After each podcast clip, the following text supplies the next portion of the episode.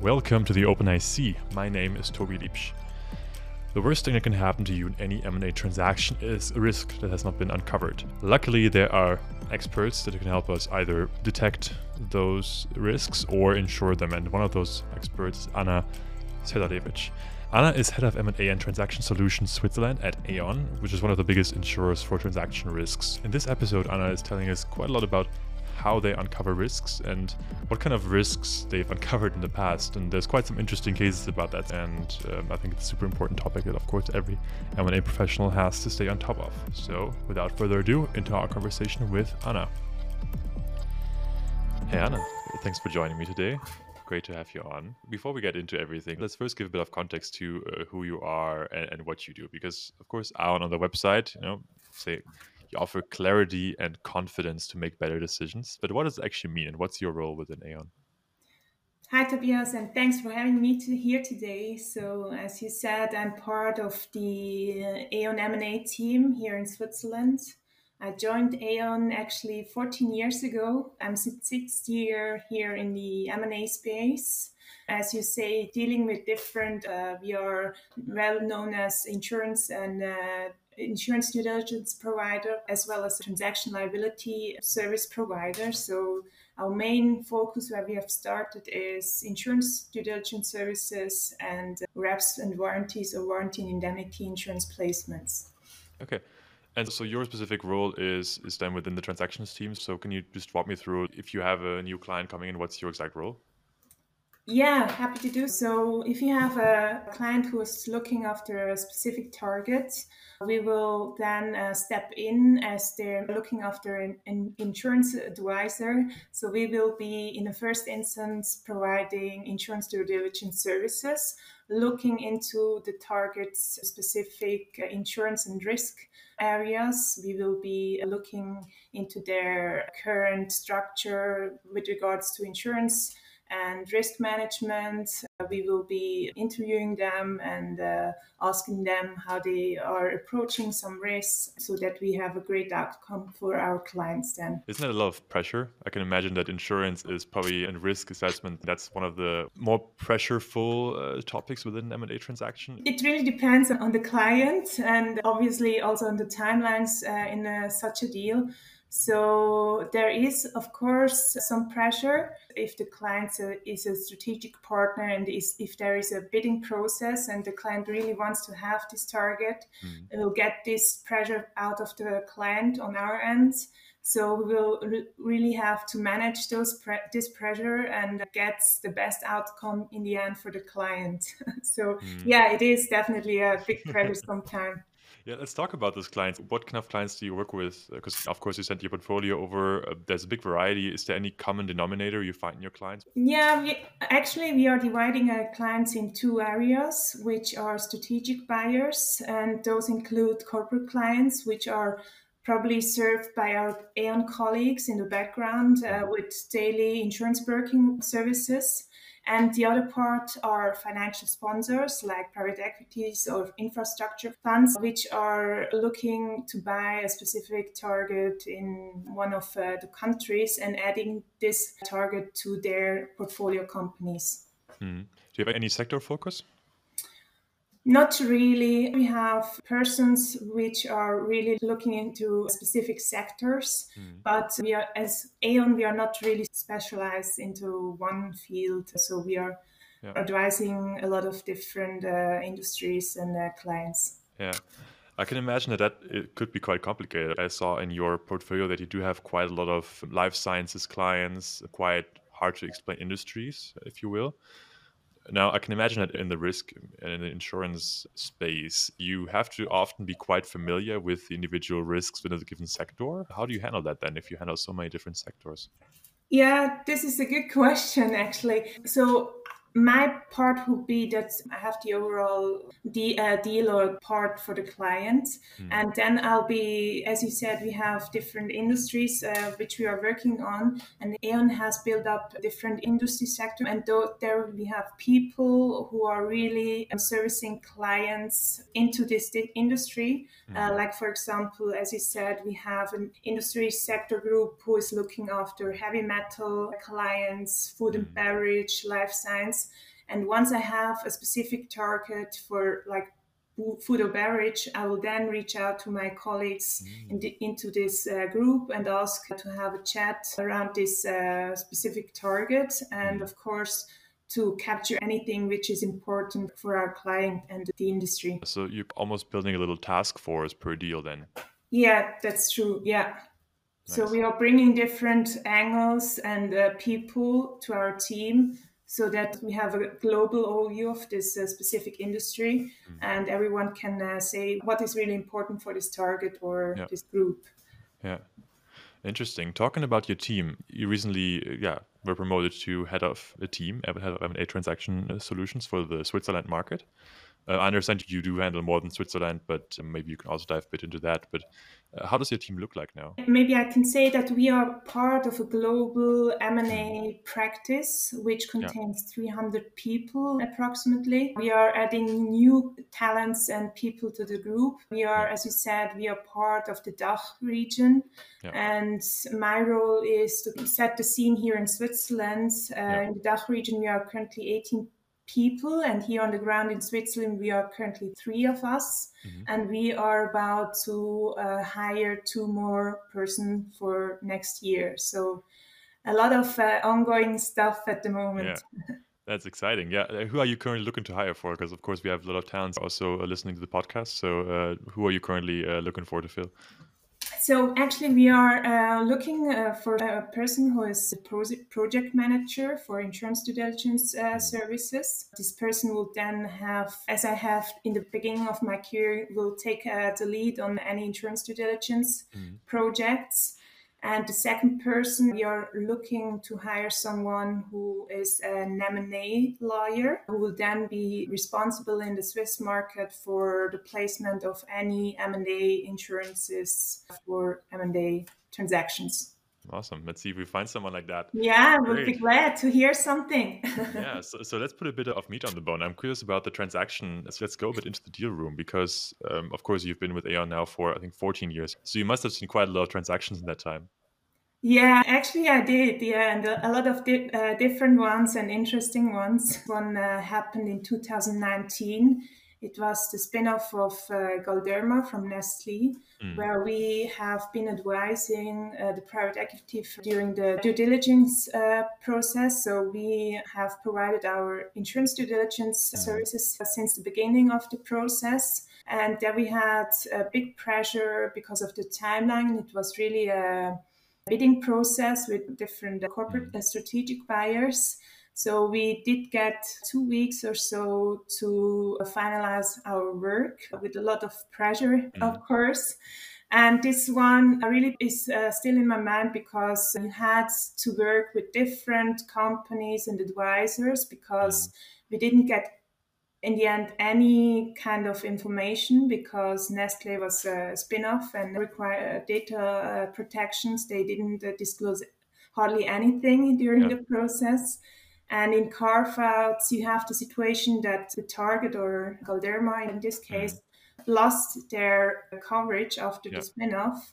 And then you have to build up a complete new scene yeah. and um, work out insurance uh, costs and uh, set up a new program, how it should look like, and what kind of limits they have to mm-hmm. purchase. Mm-hmm. And this one was really tough but in the end, our bidder won, and we were really lucky to support them after yeah. the signing and um, setting up a new whole new area for them. So mm. everything has to be to be set up as of scratch.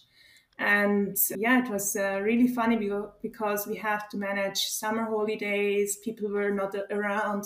We had to organize a lot of different stuff and different people in the beginning. Yeah. Sounds like building a plane while you're already flying. Eh? yeah, that's true. Yeah, and uh, obviously, two worlds coming together. On the one hand, you you have the private equity world, who is uh, yeah. who's looking after different stuff, and maybe figures are more important for them than the insurance coverage. And on the other hand, you have the corporate people who are really mm-hmm. looking into the details of the coverage, and then yeah, you have yeah. to explain for whom is what important and you have to build up the bridge between those yeah. uh, two parties yeah Yeah, which, which I, I, suppose you're working a lot closely with a lot of advisors, other consultancy firms. Yeah, uh, that's true. So we are working also with deal advisors. Sometimes they, they reach out and ask ourselves if we can support them with a warranty and indemnity insurance because they have a specific client, a seller who needs a specific uh, solution or any legal advisors who are supporting the transaction and are mm. sitting next to the client, the seller, or the buyer in the end, yeah. Who will be reaching out to us and ask uh, for help around insurance areas. Okay, so I guess suppose often you also come in as a second party. Yeah. yeah, yeah, that's true. Yeah. And looking at that Galderma deal or also at a typical transaction or carve out in general, what kind of risks are you looking at? What's the first thing you look at in a transaction like that?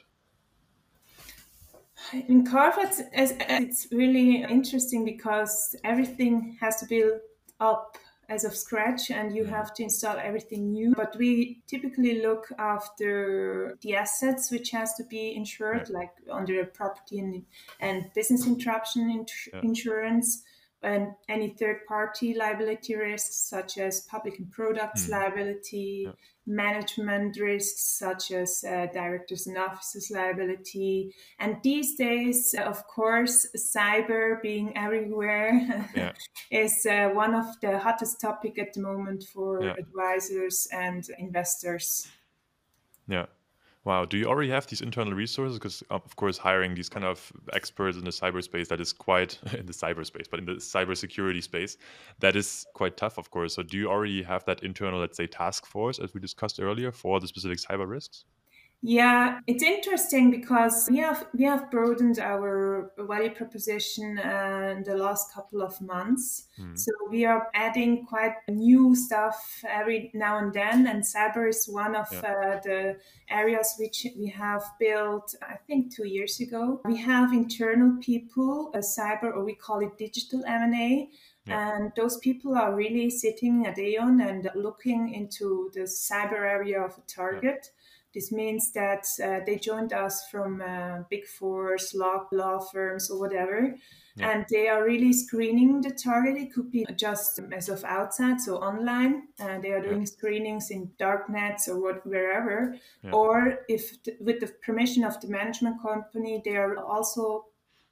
It's also possible for them to really dig in and see where the cybersecurity is not that good as it could be it's yeah. not really linked to insurance, cyber insurance. Mm. It's really on the cybersecurity world, yeah. which will then have obviously an impact on the cyber t- uh, cyber insurance placements in the end. I'm curious if you have any story about where, where that became a real issue in the transaction process, where you, uh, yeah, identified really uh, big risks in that space. Yeah, actually, I, I, did have one which is really in my mind, and uh, it was a real red flag for the investor. It was one and a half year ago where we were approached for different areas, and one of mm. them was cyber. And we were working for a private equity who was looking uh, for a company, not really as a cyber heavy risk company, but uh, the company was dealing with different uh, data. And our client said, okay, I want to engage you for online research for this uh, company. And in the end, our colleagues, they found out that in the dark net, they found that there is a leakage of uh, some of the client data of this target company. And it could cost the, the investor a couple of millions if this would have then be made wow. publicly. So in the end, there, ha- there, has of course been a couple of other issues with this target, but the mm. main one was really that yeah. These uh, data were in this dark net out for sale. So wow. they, in the end, it said uh, to don't move forward with this transaction. Wow, so there's actually been probably quite some significant security breaches in the past that then have been uncovered. Yeah. That's a quite technical topic already, but are there any areas or, or risks that are too hot for you that you don't insure? That's an area where, where your expertise is, isn't so great. Let's say human capital intellectual property. Are there any areas that you say okay this is not really our expertise or, or do you really cover the full spectrum? Yeah, financial due diligence and uh, legal due diligence yeah, yeah, are obviously HR uh, stuff uh, is not yeah. really our main area. I think we have started now, as you said, said as as I said in the beginning, with different approaches, so like Yeah. uh, intellectual property and human capital, Yeah. uh, which is obviously not really insurance related, but Mhm. uh, also there we have internal people who are looking after such areas or litigation as well. So we Yeah. really have a broad team who's looking after different uh, angles. Awesome. Uh, in your portfolio, I actually also saw the um, spin-off of Elanco and Bayer Animal Health, and that's uh, something I'm quite interested in. I'm not sure if you've been involved in that transaction, but I actually started my career at, at Bayer, and that's of course a, a corporation that yeah has a long history of spin-offs, of carve-outs, of restructuring. If I look at the materials sector, uh, that at some point became Covestro. If I, we can look at the crop science sector, and just a lot of yeah a lot of restructuring over the past 15, 20 years. Mhm. Um, does it make it easier if a company is so used to that kind of restructuring? Because I, I could imagine there's probably many companies, yeah, that are quite new to a spin-off like that. Does it make it easier if you work with a company that does it pretty much all the time? Yeah, it, it surely does because those guys they are really familiar with the processes and they know um, what's coming when and why do we have to do this and this. So it's yeah, I would say it's uh, it would be or it is easier if somebody has already been involved in a spin-off. Yeah, yeah, yeah, interesting. And let's talk a bit about also your role, because of course we already addressed that you've been, yeah, recently also promoted to head of a small team you're leading now. That's a growing team. In our pre-interview, we already discussed that. Yeah, obviously you were not surprised because you've done a good job, and you also expected to at some point uh, hopefully be promoted. But in the M and A world, is of course a very male-dominated world. So um, how did if you look at your career path, you've been in the scene for quite a while. How did being a woman affect your career path in M and A? I, I don't think it has been affected at all. When I started in the M&A field, I became I, be, I really became this opportunity from one of my managers here in Switzerland Hmm. to join his team as a junior project manager. Yeah. And I had some voices internally who were saying that you are quite young, you're a woman, you, you will not uh, manage this. But in the end, I didn't listen to those people or those guys. Yeah. Uh, I just gave my best and uh, showed proof uh, to those guys because I really wanted to uh, show them that I, I will manage this as a young woman. And uh, in the end, yeah, somehow it uh, really happened that uh, it, it came good in the end. Yeah. And I think that one of my mottos is really that limits are excuses and that I'm always starting there where others maybe give up. And that's Mm. why I probably always show my best in front of, Yeah. every, of anyone. Yeah, yeah, yeah. Of course, there's also sometimes a bit of a boys' club if I look at M and A conferences um, Yeah. or, or just the deal room. Also, is that something that when you also uh, come into transaction and and you talk to those yeah teams, corporate client teams, maybe how do you get into that? You don't get into the boys' club, but how do you break through that? Yeah, it's always, I'm not the person who really uh, steps in and show my biggest voice in front of anybody. So I'll be coming into a room and just listening before I say something. But you, as you said, um, really not these days anymore, but I would say two, three years ago, really often when I came into a meeting, there were like uh, maybe nine uh, guys and one woman, which was me. And uh, a lot of times, uh, those guys um, thought that I'm a secretary and I'll be uh, writing the protocol or whatever. But in the end, yeah, I had always to prove myself and show them I'm able to do this and I'm Yeah. able to give my best, and I'll be always doing my best. Yeah. Uh, it doesn't matter if I have uh, women in front of me or a man in front of me. But it was not always easy situation, I can tell you. Yeah. How do you react to that? And it must be such a strange situation when someone assumes you're the secretary when you come into the room. Yeah, I'm, I'm a really balanced person and I can just laugh about it because it's a type of respect when a person in, in the beginning thinks already that you are the, it's like a stamp and from my point of view the more respect you have about the person the more you will get out of this person it's not always easy but i always uh, try to laugh about the situation Yeah, that also makes it more fun.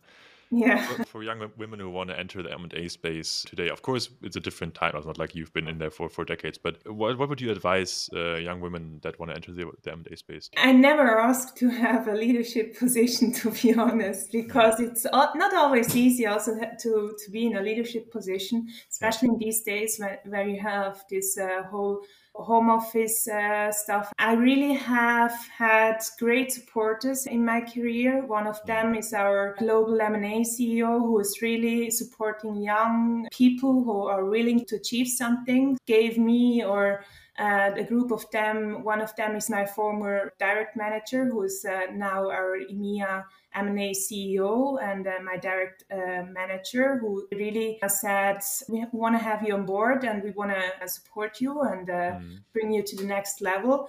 It's really important that that you have people uh, beside you or in front of you who are challenging you and who are supporting you, challenging not who are really want to bring out the, mo- the best out of you. And this yeah. is uh, something which really impacted my career in the past few years. And I would really encourage everyone who's really want to do something. Uh, speak to different persons, bring out, the best of them, and have supporters around you who see what you are doing and how you are working and what you are able to do. Yeah. Anna, thank you so much. That was so insightful and so valuable. If uh, our listeners now want to reach out to you, either about the positions or about the general question, uh, where can they reach you? They can reach me, of course, on LinkedIn and directly via email, wherever you, they want. So happy to provide any more insights around my background or career. Whenever there is a question, I'm open to, to discuss this. Awesome. Anna, thank you so much for taking the time.